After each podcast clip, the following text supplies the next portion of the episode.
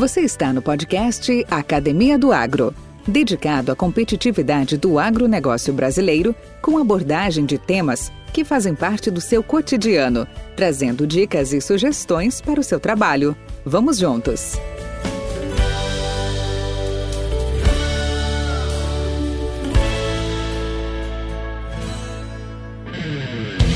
Se o representante comercial, vendedor ou profissional é responsável pelas vendas, é imprescindível que ele apresente bem o produto, mostre que tem conhecimento sobre ele, sobre a posição dele no mercado do qual faz parte e, principalmente, que tipo de solução o produto representa para os eventuais problemas que o produtor rural tem em sua propriedade.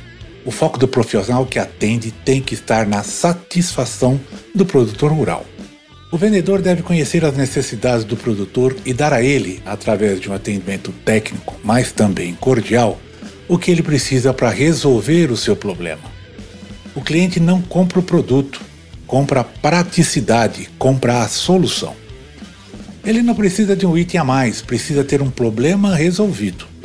É essencial que o profissional de vendas de insumos agrícolas atenda-o tendo esta premissa em mente. Para o seu sucesso, é essencial que ele possua algumas competências, sejam elas técnicas ou de personalidade.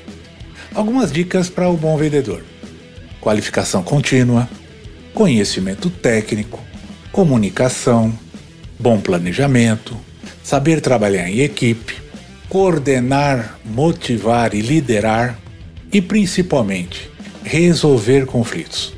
Em toda a sua jornada profissional, Edson Amadeu percorreu e se habilitou em todas essas competências, iniciando como técnico agrícola, administrando fazendas e trabalhando como um exemplar representante profissional de vendas. Atualmente ele é produtor rural. Para quem não existe tempo ruim, seja debaixo de sol forte ou temporais, é uma pessoa que faz valer sua força e sua dedicação. Vamos lá? Podcast Academia do Agro. Olá, olá, Edson Amadeus. Satisfação em tê-lo aqui no podcast Academia do Agro. Bem-vindo. Valdir, satisfação toda minha. Já fazia um, um, tempo longo que a gente não se falava e ter novamente a oportunidade de falar com você, satisfação muito grande. É, a gente conviveu por um tempo na empresa que nós representávamos e estamos novamente aí às vezes a, a, distância separa, mas os amigos a gente não esquece, não. Muito bom. Que bom, cara. Fico, fico, fico lisonjeado em ouvir isso. Também é uma grande satisfação para nós, aqui da, da academia, recebê-los, sabendo que aqui é uma arena onde a gente eh, procura justamente nessa interlocução, nesse diálogo, nesse bate-papo, uh, transferir para aqueles nossos ouvintes, os nossos uh, ouvintes frequentes aí, os nossos seguidores, né, vamos chamar assim, hoje é linguagem da rede social, é seguidores, uh, se, uh, se motivem, né, se impulsionem por, por essas, por essas nossas nossos pensamentos, nossas interações, uh, e isso para nós é muito importante, tenho certeza que nossos ouvintes gostam muito disso daí. Edson, não posso negar que uh, o convite para o seu à Academia do Agro, é, para mim, é muito especial porque você na sua trajetória profissional, sempre se mostrou um, um representante, um profissional de, de uma retitude muito grande, de uma seriedade muito grande, uma qualidade muito grande no relacionamento com seus clientes, na conquista de um território naquela época difícil de, de se atingir, que você uh, superou né, todas as adversidades daquela área e teve excelentes resultados, criando aí com certeza um hall de amigos muito grande aí na região. E isso, para nós aqui do, da academia, é muito interessante, é muito importante, porque isso aí motiva, isso impulsiona esses nossos uh, colegas. Então, bem-vindo. E eu já queria começar contigo com uma, uma, uma, pergunta bem simples que eu começo com todos. Tá? Onde tudo começou? Conta um pouco a sua história. Bom, Valdir, Primeiramente, eu queria agradecer a oportunidade de estar contribuindo para o podcast, parabenizá-los também aí. Eu sou um, um ouvinte assíduo aí, semanalmente da, das entrevistas, né? até uma forma da gente relembrar os, os amigos que nós tivemos nessa jornada, né? E, de certa forma, nos motiva a seguir né, o que nós estamos no momento. Bom, contar um pouco da, da minha história para os amigos que vão estar tá ouvindo, né? Eu sou de uma família de italianos também, pequenos produtores, num município pequeno que muitos podem até não conhecer, talvez você já tenha visto falar, chama Caconde. Ele está inserido na Serra da Mantiqueira, a divisa, a serra que divide o estado de São Paulo com Minas. Nasci em 64, né? Sou o segundo de uma família com seis irmãos. E na ocasião, meu pai tinha conquistado a primeira propriedade dele, um, um sítio pequeno, onde nós fomos criados. Eu morava na, no sítio, né? aí a parte de estudos a gente tinha que ir à cidade, então até a oitava série a gente morava no sítio e ia a pé, né, para a cidade. Teve a época que nós fizemos é, a parte é, de catecismo, a gente às vezes ia duas vezes. Então era chegava a andar 20 quilômetros por dia. Mas tudo na vida tem um lado bom, né? Tudo isso aí faz parte do nosso crescimento. Então, eu estudei é, na, lá na cidade mesmo e depois eu tinha vontade de seguir a parte militar até. Talvez até um pouco de influência da, do momento que a gente estava vivendo, né, na infância ali. Eu tinha vontade de ir para Pirassununga para seguir a academia, né, e tentar ser um piloto, alguma coisa dentro da, da Força Aérea. Isso quando a gente estava cursando oitava série. Mas eu tinha um, um grupo de amigos lá que me motivaram a prestar um, um vestibulinho para colégio técnico agropecuário. Então, como eu estava sozinho na, na parada para academia e tinha um grupo para ir no, no, colégio técnico e estava dentro da minha família, acabei indo para o colégio técnico. Tive a felicidade de passar e segui o colégio técnico em Espírito Santo do Pinhal. Eu, como era o segundo filho do, né, da família, eu tinha mais quatro irmãos caçulas, então eu, eu tinha uma certa dificuldade até de aceitar aquilo ali, porque eu estava saindo de casa, né, eu saí com 14 anos para fazer o colégio agrícola e tinha os menores ali que tinham que ajudar a criar eles também. Então é uma, uma situação que meio que me dividia um pouco. Né? Aí fui para o colégio técnico e comecei a gostar. Mas o primeiro ano foi um ano de muita dificuldade. Naquela época o trote era permitido no colégio agrícola. E os trotes eram pesados. É, exemplo disso é que nós entramos em 140, minha turma, nós entramos em 140, no final do primeiro ano nós estávamos em 80. A maioria desistiu. Então tinha a dificuldade de morar fora, novos, né, a maioria novos, e trote, e tinha que trabalhar também. Dentro do colégio agrícola, naquela, naquela ocasião, a gente tinha os nossos compromissos já, tinha as aulas práticas, tinha as atividades, então muitos desistiram. Mas passou o primeiro ano, aí já foi para o bagaço no segundo ano, já facilitou um pouco, mas no segundo ano também eu tive um outro momento bastante difícil. No meio do segundo ano, meu pai descobriu que estava com câncer. Foi um, um baque e novamente eu pensei em desistir é para voltar a ajudar em casa. Mas fui conversar com ele ele falou: Não, você está lá, você tem que continuar. E eu estou aqui, eu vou me cuidar, vou atrás de, de tratamento. E me deu uma força para seguir. Então foi o segundo ano, foi esse episódio. Aí no terceiro ano, eu entrei é, com 14, eu estava com 17 anos. É, eu era um dos mais novos da turma. E fui também pensando em, em arrumar o primeiro emprego. Mas tinha dificuldade, porque eu, eu não tinha os 18 anos completos, não tinha o serviço militar, que era obrigatório, né? A grande maioria era obrigatório. E as empresas tinha uma certa dificuldade em contratar, porque se fosse chamado para prestar o serviço militar, as empresas tinham que assumir esse período aí. Então eu estava quase desistindo, fui voltar, voltei a conversar com meu pai para voltar para o sítio, ajudar ele lá e enfim. Mas meu pai me aconselhou novamente. Você saiu, você estudou, você tem que buscar suas oportunidades aí no, na vida. Insisti mais um pouco, participei de uma, de uma seleção para uma empresa, uma fazenda é, na região de Campinas e acabei conseguindo o meu primeiro emprego. Então, é, um, em resumo, a parte de estudos.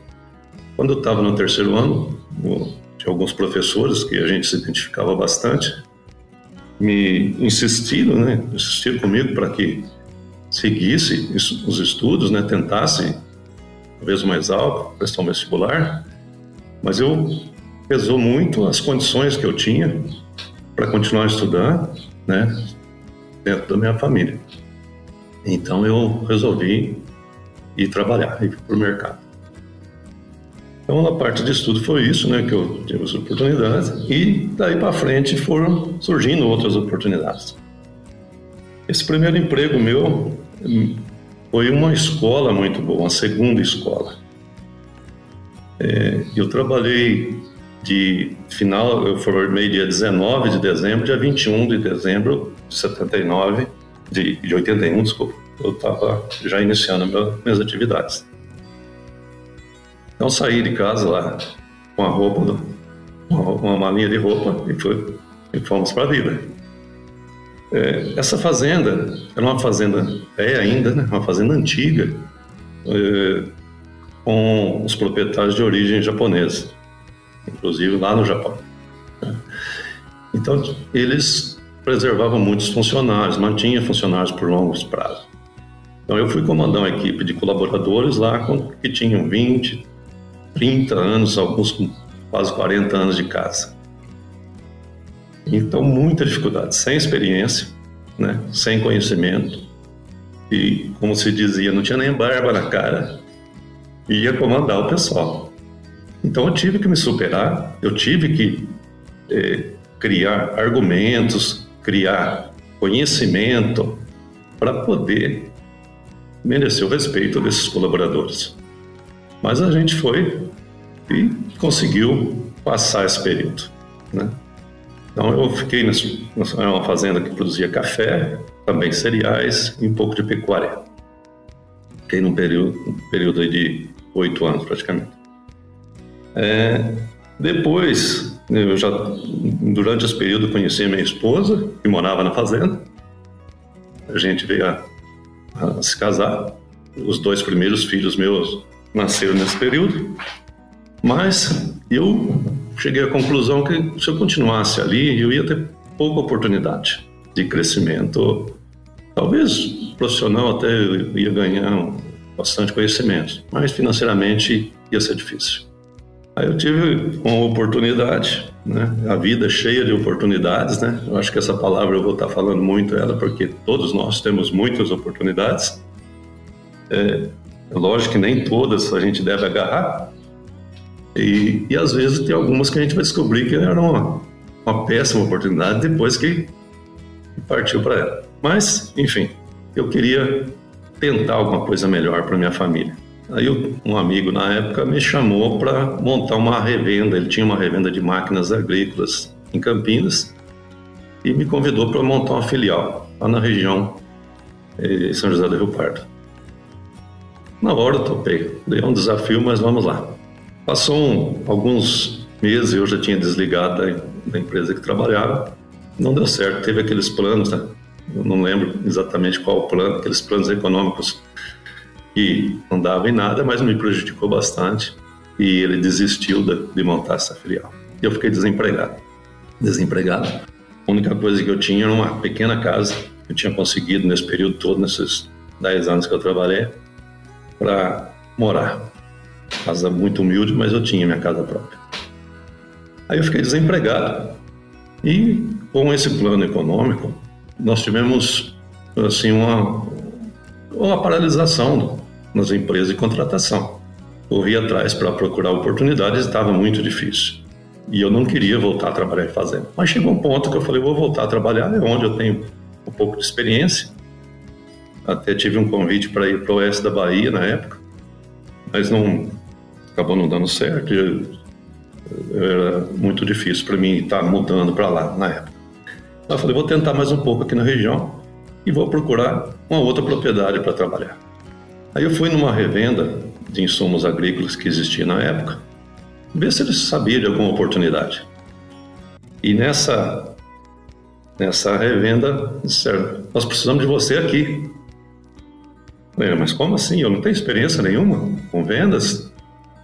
Eu estava do outro lado até, até ontem. Pessoal, não, nós conhecemos você, sabemos do, do teu perfil e você, você tem, pode ter certeza que você vai dar conta. E aí eu encarei esse, esse desafio. De, até porque não tinha muita alternativa na ocasião. Aí comecei a trabalhar na região de Campinas, uma região que essa empresa tinha pouca participação. E, e nós, eu fiquei um ano trabalhando nessa empresa.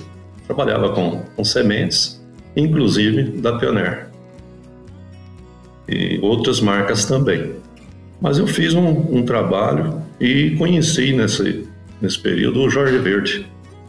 Ele era o representante da Pioneer, que atendia essa revenda, e o ajudei, que ele estava também há pouco tempo nessa área, a desenvolver uma região. Então foi, foi uma oportunidade que eu tive de conhecê-lo. Passamos esse período aí, o ano de 91. E depois disso aí, eh, no final de, de 91, o Jorge recebeu uma proposta para uma outra região para abrir uma outra região que a empresa estava precisando dele. E ele um dia me chamou e falou: Edson, eu vou te indicar para mim a vaga que vai. Eles vão estar contratando um outro profissional.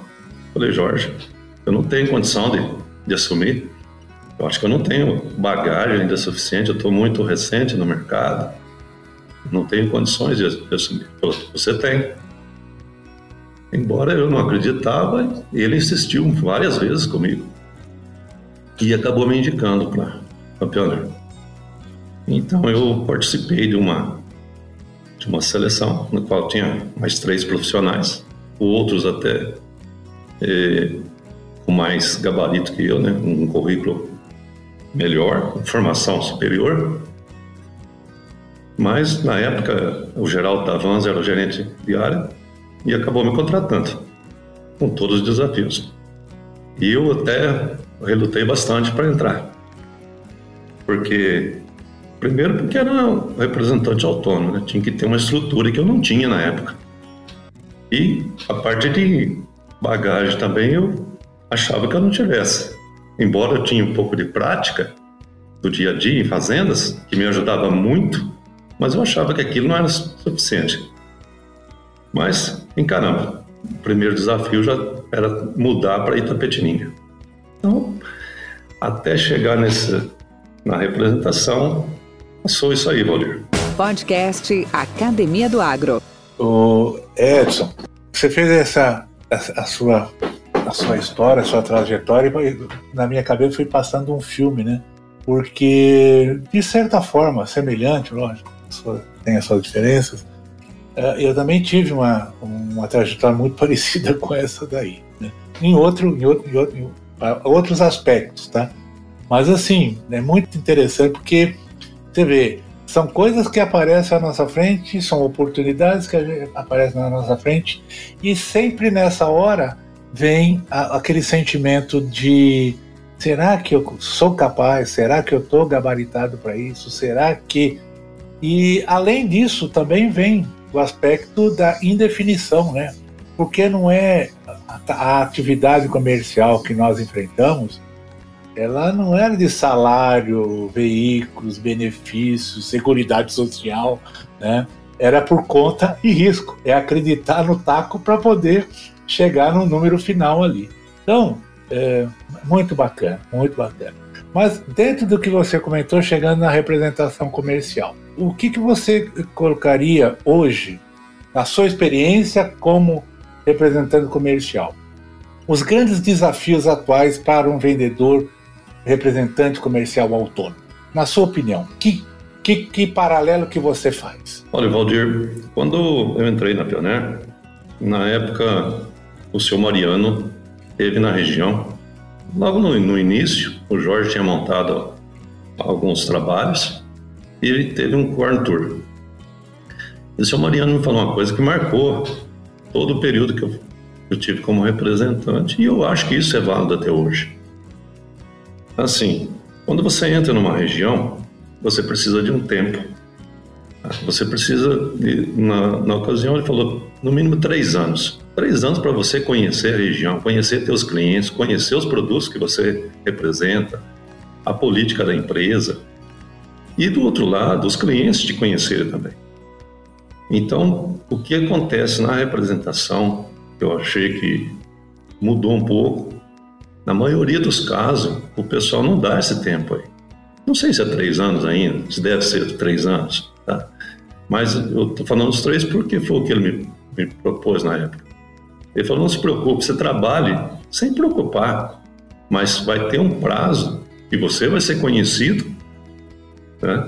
você vai saber quem são teus clientes, o que eles precisam de você e, e do outro lado eles sabem que, o que pode contar contigo. Então, dessa forma, eu acho que a representação comercial é isso. A gente tem que ter um tempo. Né? É lógico que, que às vezes a pessoa está no lugar errado, né? não é aquilo que ele vai conseguir é, apresentar que a empresa quer ou que os clientes esperam dele.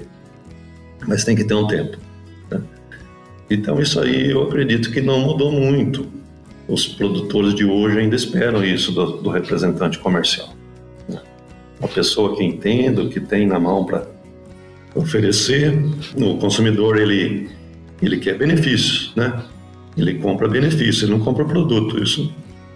Então ele tem que sentir que você é a pessoa que vai trazer isso para ele. Isso aí, Edson, está certinho. Me fala uma coisa, vamos falar um pouco de você, Edson. Edson Amadeu, técnico agrícola, administrador de fazenda, vendedor, representante comercial, que você comentou agora, e hoje agricultor, produtor rural. Como é que estamos na foto? Conta um pouco sobre os negócios hoje, sua visão, seus desafios. Como é que estamos? O Valdir sempre foi uma pessoa muito focada no que eu me proponho a fazer. Tá? Então, nesse período de representação, como eu já relatei, eu tinha no início uma dificuldade grande, seja financeira, seja de tudo, de aprendizado, né, experiência no segmento. Mas eu fui tendo esse tempo, fui gostando e fui aprimorando. Mas chegou um tempo e eu pensei, e depois? E o dia seguinte? Quando eu não tiver condição de continuar a representação ou a empresa achar que eu também não tenho condição. Então fui me preparando. E na minha cabeça, lá atrás, eu imaginava assim: esse ritmo é muito puxado. Quem, passou, quem foi representante comercial ou é representante comercial sabe que a cobrança é muito grande. Né? Na época, as dificuldades que a gente tinha com locomoção, com estradas, com comunicação, enfim, saía segunda de manhã e voltava sábado à tarde. Né? Vocês sabem como foi. Então eu falei, eu vou, eu vou continuar, mas eu vou estabelecer um prazo. Na minha cabeça, eu vou fazer isso. E na minha cabeça, eu ia trabalhar até os 50 anos. Né? Dentro desse, desse ritmo aí, sempre muito intenso, sempre entregando os números que a empresa precisava e, e fui me preparando para o dia seguinte. Em 98, eu tive uma, uma oportunidade com um pequeno produtor, um, um cliente meu. Eu sempre conversava muito com ele, a gente se identificava. Eu falava, o sonho meu é um dia ter a minha lavoura. Em 98, ele um dia me chamou e falou: Eu sou arrendatário, sabe? Planta junto com os irmãos e os irmãos estão deixando uma área. E aí tem uma oportunidade para você plantar. Eu falei, mas eu não tenho tempo de acompanhar a lavoura. Eu tenho outra atividade, o foco meu é a representação. Ele falou, não, eu preciso de alguém que me oriente e, e lógico, com recurso financeiro para a gente poder tocar. Então, em 98, eu comecei a fazer a lavoura em área arrendada sem nenhuma estrutura, usava as, as máquinas que ele tinha e começamos.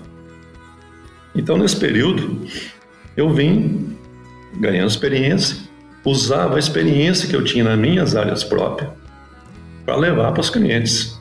Então, foi um grande laboratório para mim no início, porque eu fazia, eu pagava a conta, sabia quanto custava. Então, isso aí me deu, diria para você, um grande incremento em termos de profissionais para levar para meus clientes. Então, somou. Eu ganhava minha, né, o meu particular ali, investimento particular, mas os meus clientes também se viram beneficiados. Muitas vezes levava os clientes para ver a minha lavoura. Quando eu estava fazendo alguma coisa de novo ali, né? Então proponho o pessoal e, enfim, sabe, o que a gente estava fazendo na prática. Então eu ganhei bastante credibilidade né, dessa época. E ao mesmo tempo, como eu tinha a representação como minha fonte de renda maior, eu todo o dinheiro que eu fui ganhando nesse período aí, eu fui reinvestindo, né? Para que um dia, entre aspas, quando chegasse nos 50 anos, eu tivesse uma opção, poder escolher qual que eu ia, se ia continuar as duas ou não. E foi. Aí depois, em 2007, eu consegui comprar uma parte de uma área que eu arrendava. Então, eu consegui, tive oportunidade, parecido com, o emprego também, com a representação. O dono insistiu comigo, ele queria vender para mim. Ele viu o trabalho que eu fazia, é uma pessoa também, ele não conseguiu tocar a propriedade dele, então eu estava arrendando porque ele não tinha condições de tocar. E ele precisava vender uma parte da propriedade, ele me chamou um dia e falou: Vou vender uma parte da fazenda para você. Mas não, não dá para me comprar, eu não tenho todo o dinheiro. Não, vou facilitar. E insistiu e vendeu uma parte da propriedade para mim. Aí continuei arrendando o restante da propriedade dele. E veio. E depois eu comprei mais uma outra parte. E na vida, Valdir, eu sempre tive comigo o seguinte: eu já vivi com menos que eu tenho hoje. Eu nunca fui uma pessoa ambiciosa, assim, de na época eu poderia, de repente, ter investido em fronteiras, outras fronteiras na agrícola. Mas eu procurei valorizar o que eu tinha de, de bom. A minha família, não quis sacrificar minha família. Os meus filhos já estudavam em boas escolas. Então eu preferi é, continuar investindo aqui na região. Então eu conseguia fazer a representação sem, sem comprometer nada né? Eu tinha o tempo da representação e final de semana, domingo, ia ser agricultor. Ia para roça. Quantos hectares você planta hoje, Edson? Olha, Valdir, aqui na região, eh, a gente tem, como quase toda região agrícola, a gente tem dificuldade, né? E como eu falei para você também, não tinha grandes pretensões. Mas hoje eu planto, eu tenho área disponível de 300 hectares para plantar. Uhum. Dessa aí, metade irrigada. Bom, hein? Então, aqui a gente mesmo em sequeira a gente consegue fazer duas culturas, né? Então, e nesse tempo eu fui montando uma estruturinha. Então hoje eu tenho estrutura, não tem transporte. Preferi terceirizar. Cheguei a entrar em armazém também, mas cheguei à conclusão que eu não tinha o perfil para comercializar Entendi. produtos de outras pessoas. E eu achei que era um bom negócio quando eu não estava nele. A hora que eu entrei, achei que eu podia fazer isso terceirizado com mais tranquilidade. Tá certo, tá certo. Mas a gente planta cereais, né? Então eu adequei o meu, meu padrão de vida dentro disso aí, né? E, e vamos tocando. Os, os filhos mais velhos estão fora, né? E o caçula fora, já formados, casados, e o caçula ainda está completando. Ele, a gente tem conversado mais, talvez ele venha trabalhar comigo, que seria muito bom. Entendi. Mas por enquanto eu estou sozinho, eu os colaboradores. Esse sócio que nós iniciamos hoje, ele não está mais, ele optou em parar, que ele já é uma pessoa com mais idade. E nós ficamos 20 anos Olha. trabalhando junto, sem documentos, sem contrato, sem nada. Então, foi um negócio muito saudável para mim, para ele, e nós paramos. Aí eu também já estava fora da, da representação, né? E, e daí a gente está tocando sozinho. Mas a própria, a própria saída da Pioneer também foi uma coisa bem planejada. A gente procurou fazer de forma que, é porque eu continuo na região, né? então a gente, de uma forma que os clientes aceitassem a mudança e a empresa também não fosse prejudicada de forma alguma. Que beleza. Podcast Academia do Agro. O Edson, uma, uma pergunta diferente para ti. Depois de dois anos de pandemia, estamos já quase completando dois anos, né, dessa, desse problema todo. O que que você tinha na mala que você não quer mais? O que que você coloca de novo nessa mala para o futuro? O que que a pandemia mudou para você? Olha, Valdir, assim, eh, na mala, o que o que eu tinha que eu acho que a gente tem que tem que viver um pouco mais para a família. Isso eu me culpo um pouco. Nesse período de intenso trabalho, eu não tive tanto tempo com a família. Então isso é uma coisa que eu me culpo um pouco, né? E eu acho que a pandemia fez a gente repensar mais isso aí. A gente, ah, porque no, no final a família é que mais importa para gente. Então eu, eu penso nisso aí. E algumas coisas, eu acho que desnecessárias também, né? Que a gente fazia, é, assim, valorizava coisas que não são tão importantes. Seja material, seja até pessoal, né? Aquelas aparências que parece que o pessoal vivia muito de aparência. Verdade, né? verdade. ter a melhor roupa, melhor tudo, né? Para mostrar para os outros. A pandemia fez a gente que né? esqueceu muito dessas coisas. É verdade. Nós não precisamos de tudo isso para ser feliz, não. É verdade, é verdade. Independente de onde a gente esteja, que roupa que esteja, tem outras coisas que traz muito mais felicidades. Agora, no, no início de, de novembro, nós fizemos um encontro da minha turma, dos técnicos, sabe, de 40 anos. Tá?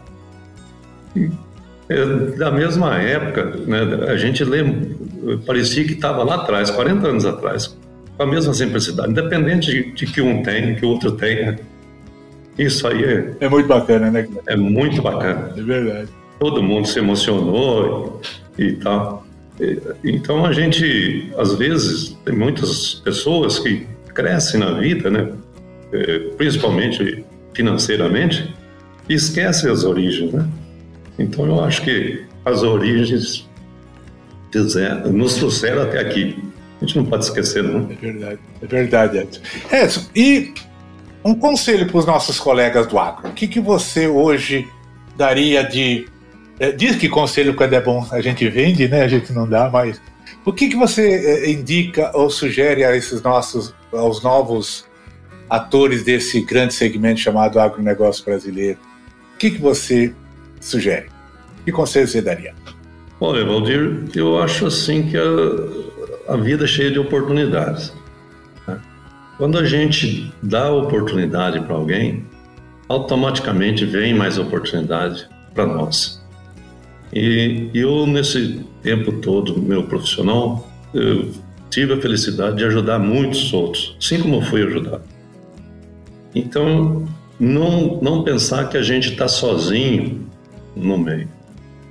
Ao nosso lado tem pessoas precisando de nossa ajuda e dispostas a nos ajudar. É observar mais o nosso redor. A gente não pode se fechar. Então, quando a gente trabalha olhando o que está à nossa volta, as coisas naturalmente vão se encaixando. Então, eu acho que a pessoa que está começando, as coisas vão acontecer naturalmente desde que você esteja aberto, tanto para receber oportunidade como para dar oportunidade. Eu tenho vários colegas que eu consegui tirar eles, assim, da, daquela. lá de baixo, como eu, um dia eu fui, e trazer hoje estão muito bem. Eu fico muito feliz por isso. Inclusive, dentro da, da própria Pioneer, nesses 23 anos que eu fui representante, vários colegas eu consegui trazer para dentro da empresa, né, desse grupo que a gente mais está em contato. Aí tem várias pessoas que eu consegui. Isso aí para mim é uma satisfação muito grande. Bacana, bacana. Podcast Academia do Agro. Ô Edson, Eu tenho aqui mais 12 perguntas para te fazer, mas eu vou te poupar, fica tranquilo, não vou fazer todas elas. Mas eu gostaria de uma em especial. Dentro da sua trajetória profissional, tá? Lógico que tem família, tem pai, tem mãe, sem, nem, sem dúvida nenhuma, né?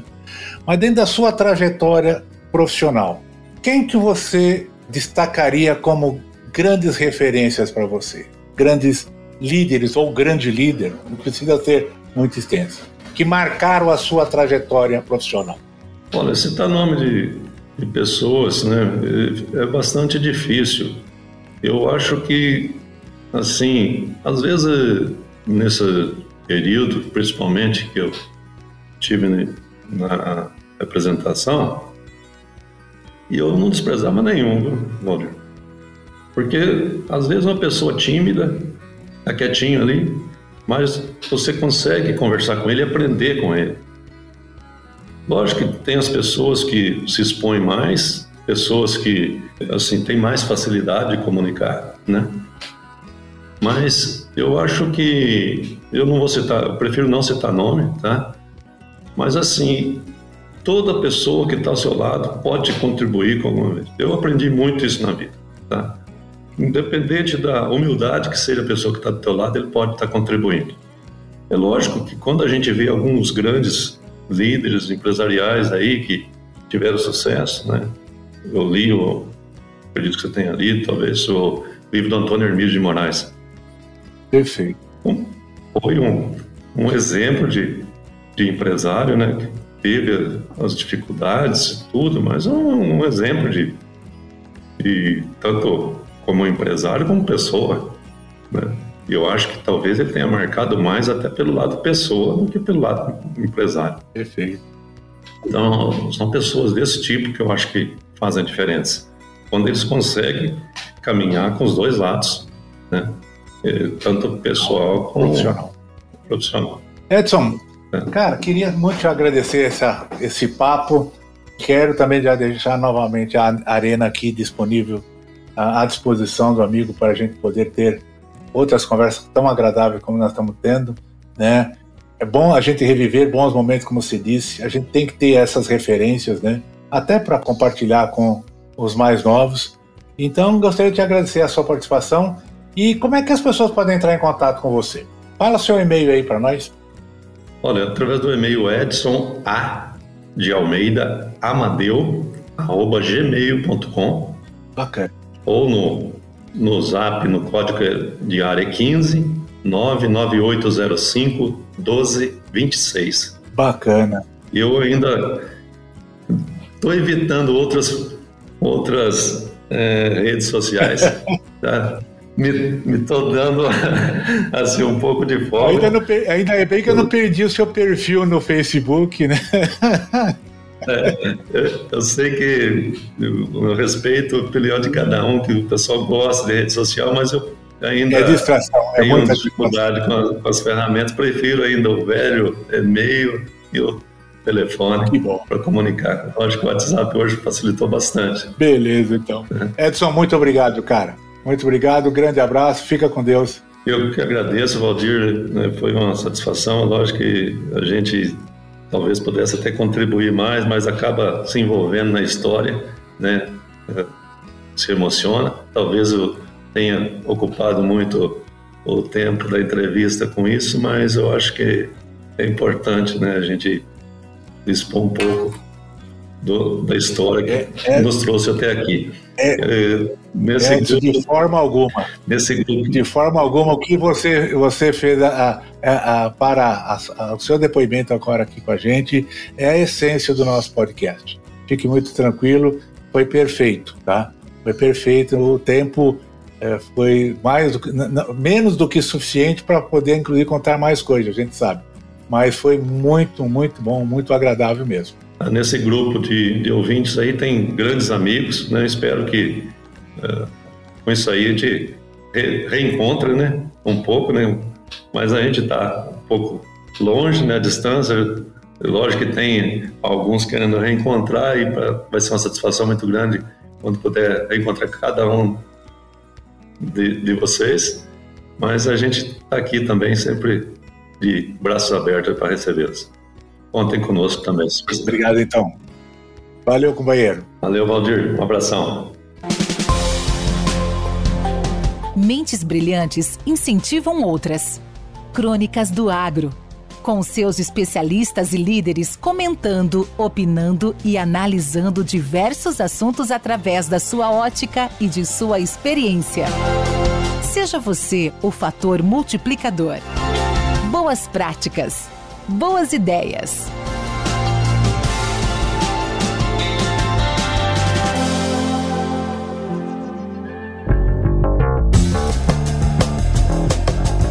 Olá, amigos. Meu nome é Divino Ronaldo, sou jornalista e radialista, apresentador do programa Morada no Campo, na Rádio Morada do Sol FM 97.7 de Rio Verde, Goiás, e fundador dos podcasts Agro e Prosa e Minha História com Agro. Hoje eu vou falar com vocês sobre comunicação no agro. Muito se fala sobre a necessidade de comunicarmos o agro para fora da porteira. Esse assunto tem sido tema de várias conversas e discussões. Na verdade, essa comunicação já começou de forma espontânea e orgânica há muito tempo, por influenciadores, jornalistas, blogueiros, professores, pesquisadores, estudantes e até mesmo por alguns produtores rurais que decidiram ficar na frente da câmera ou de um microfone. São muitos os podcasts que surgiram nos últimos anos com o propósito de divulgar o agro de uma forma leve, para que a maioria da população entenda digamos que o agro saiu da academia e caiu na boca do povo. Além dos podcasts, há dezenas de perfis nas redes sociais que também visam comunicar o agro. Recentemente, entrevistei uma garota que mostra no Instagram o seu dia a dia na pequena propriedade dos pais em Santa Catarina. Ela alimenta os animais, limpa os estábulos, tira leite, vai à escola rural e faz brincadeiras despretensiosas com o irmão mais novo. No dia em que eu a entrevistei, ela tinha 40 mil seguidores. Duas semanas depois, chegou aos 100 mil. E no dia em que eu estou gravando essa minha prosa com vocês, ela já bateu 123k. Essa menina faz uma baita de uma comunicação do agro, assim como tantas outras pessoas que conheço. A diferença desses comunicadores é que eles conseguem mostrar o agronegócio de um jeito fácil, simples e descomplicado para o público. Fora da porteira não adianta querer falar difícil, nem usar termos técnicos e nem querer santificar o agro. Precisamos ser puros e verdadeiros.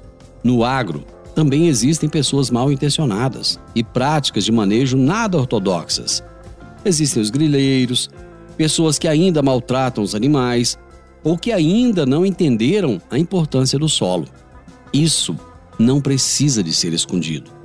Basta que mostremos que a maioria absoluta daqueles que trabalham e representam o segmento são pessoas do bem e que fazem um bem danado para a humanidade como um todo. Alimentamos uma boa parte do mundo e podemos mostrar isso e falar de peito aberto e com orgulho. Comunicar o agro é isso. Um trabalho de formiguinha, cada um fazendo o seu papel. Uns falando com os outros de forma simples, fazendo com que todos entendam a mensagem. Você que está me ouvindo agora pode ser um grande propagador das coisas boas que o agro tem. Faça sua parte. Não terceirize essa responsabilidade. Se cada um de nós fizer a nossa parte, muito em breve a população brasileira vai exaltar o agro. Grande abraço para vocês e até a próxima semana. Com temas expressivos e dinâmicos, esse intercâmbio semanal visa oferecer um melhor desenvolvimento em suas habilidades profissionais e nas atividades e práticas do seu cotidiano. Somos da Academia do Agro, o podcast para todos aqueles apaixonados pelo agronegócio. Te aguardamos no próximo episódio. Até lá!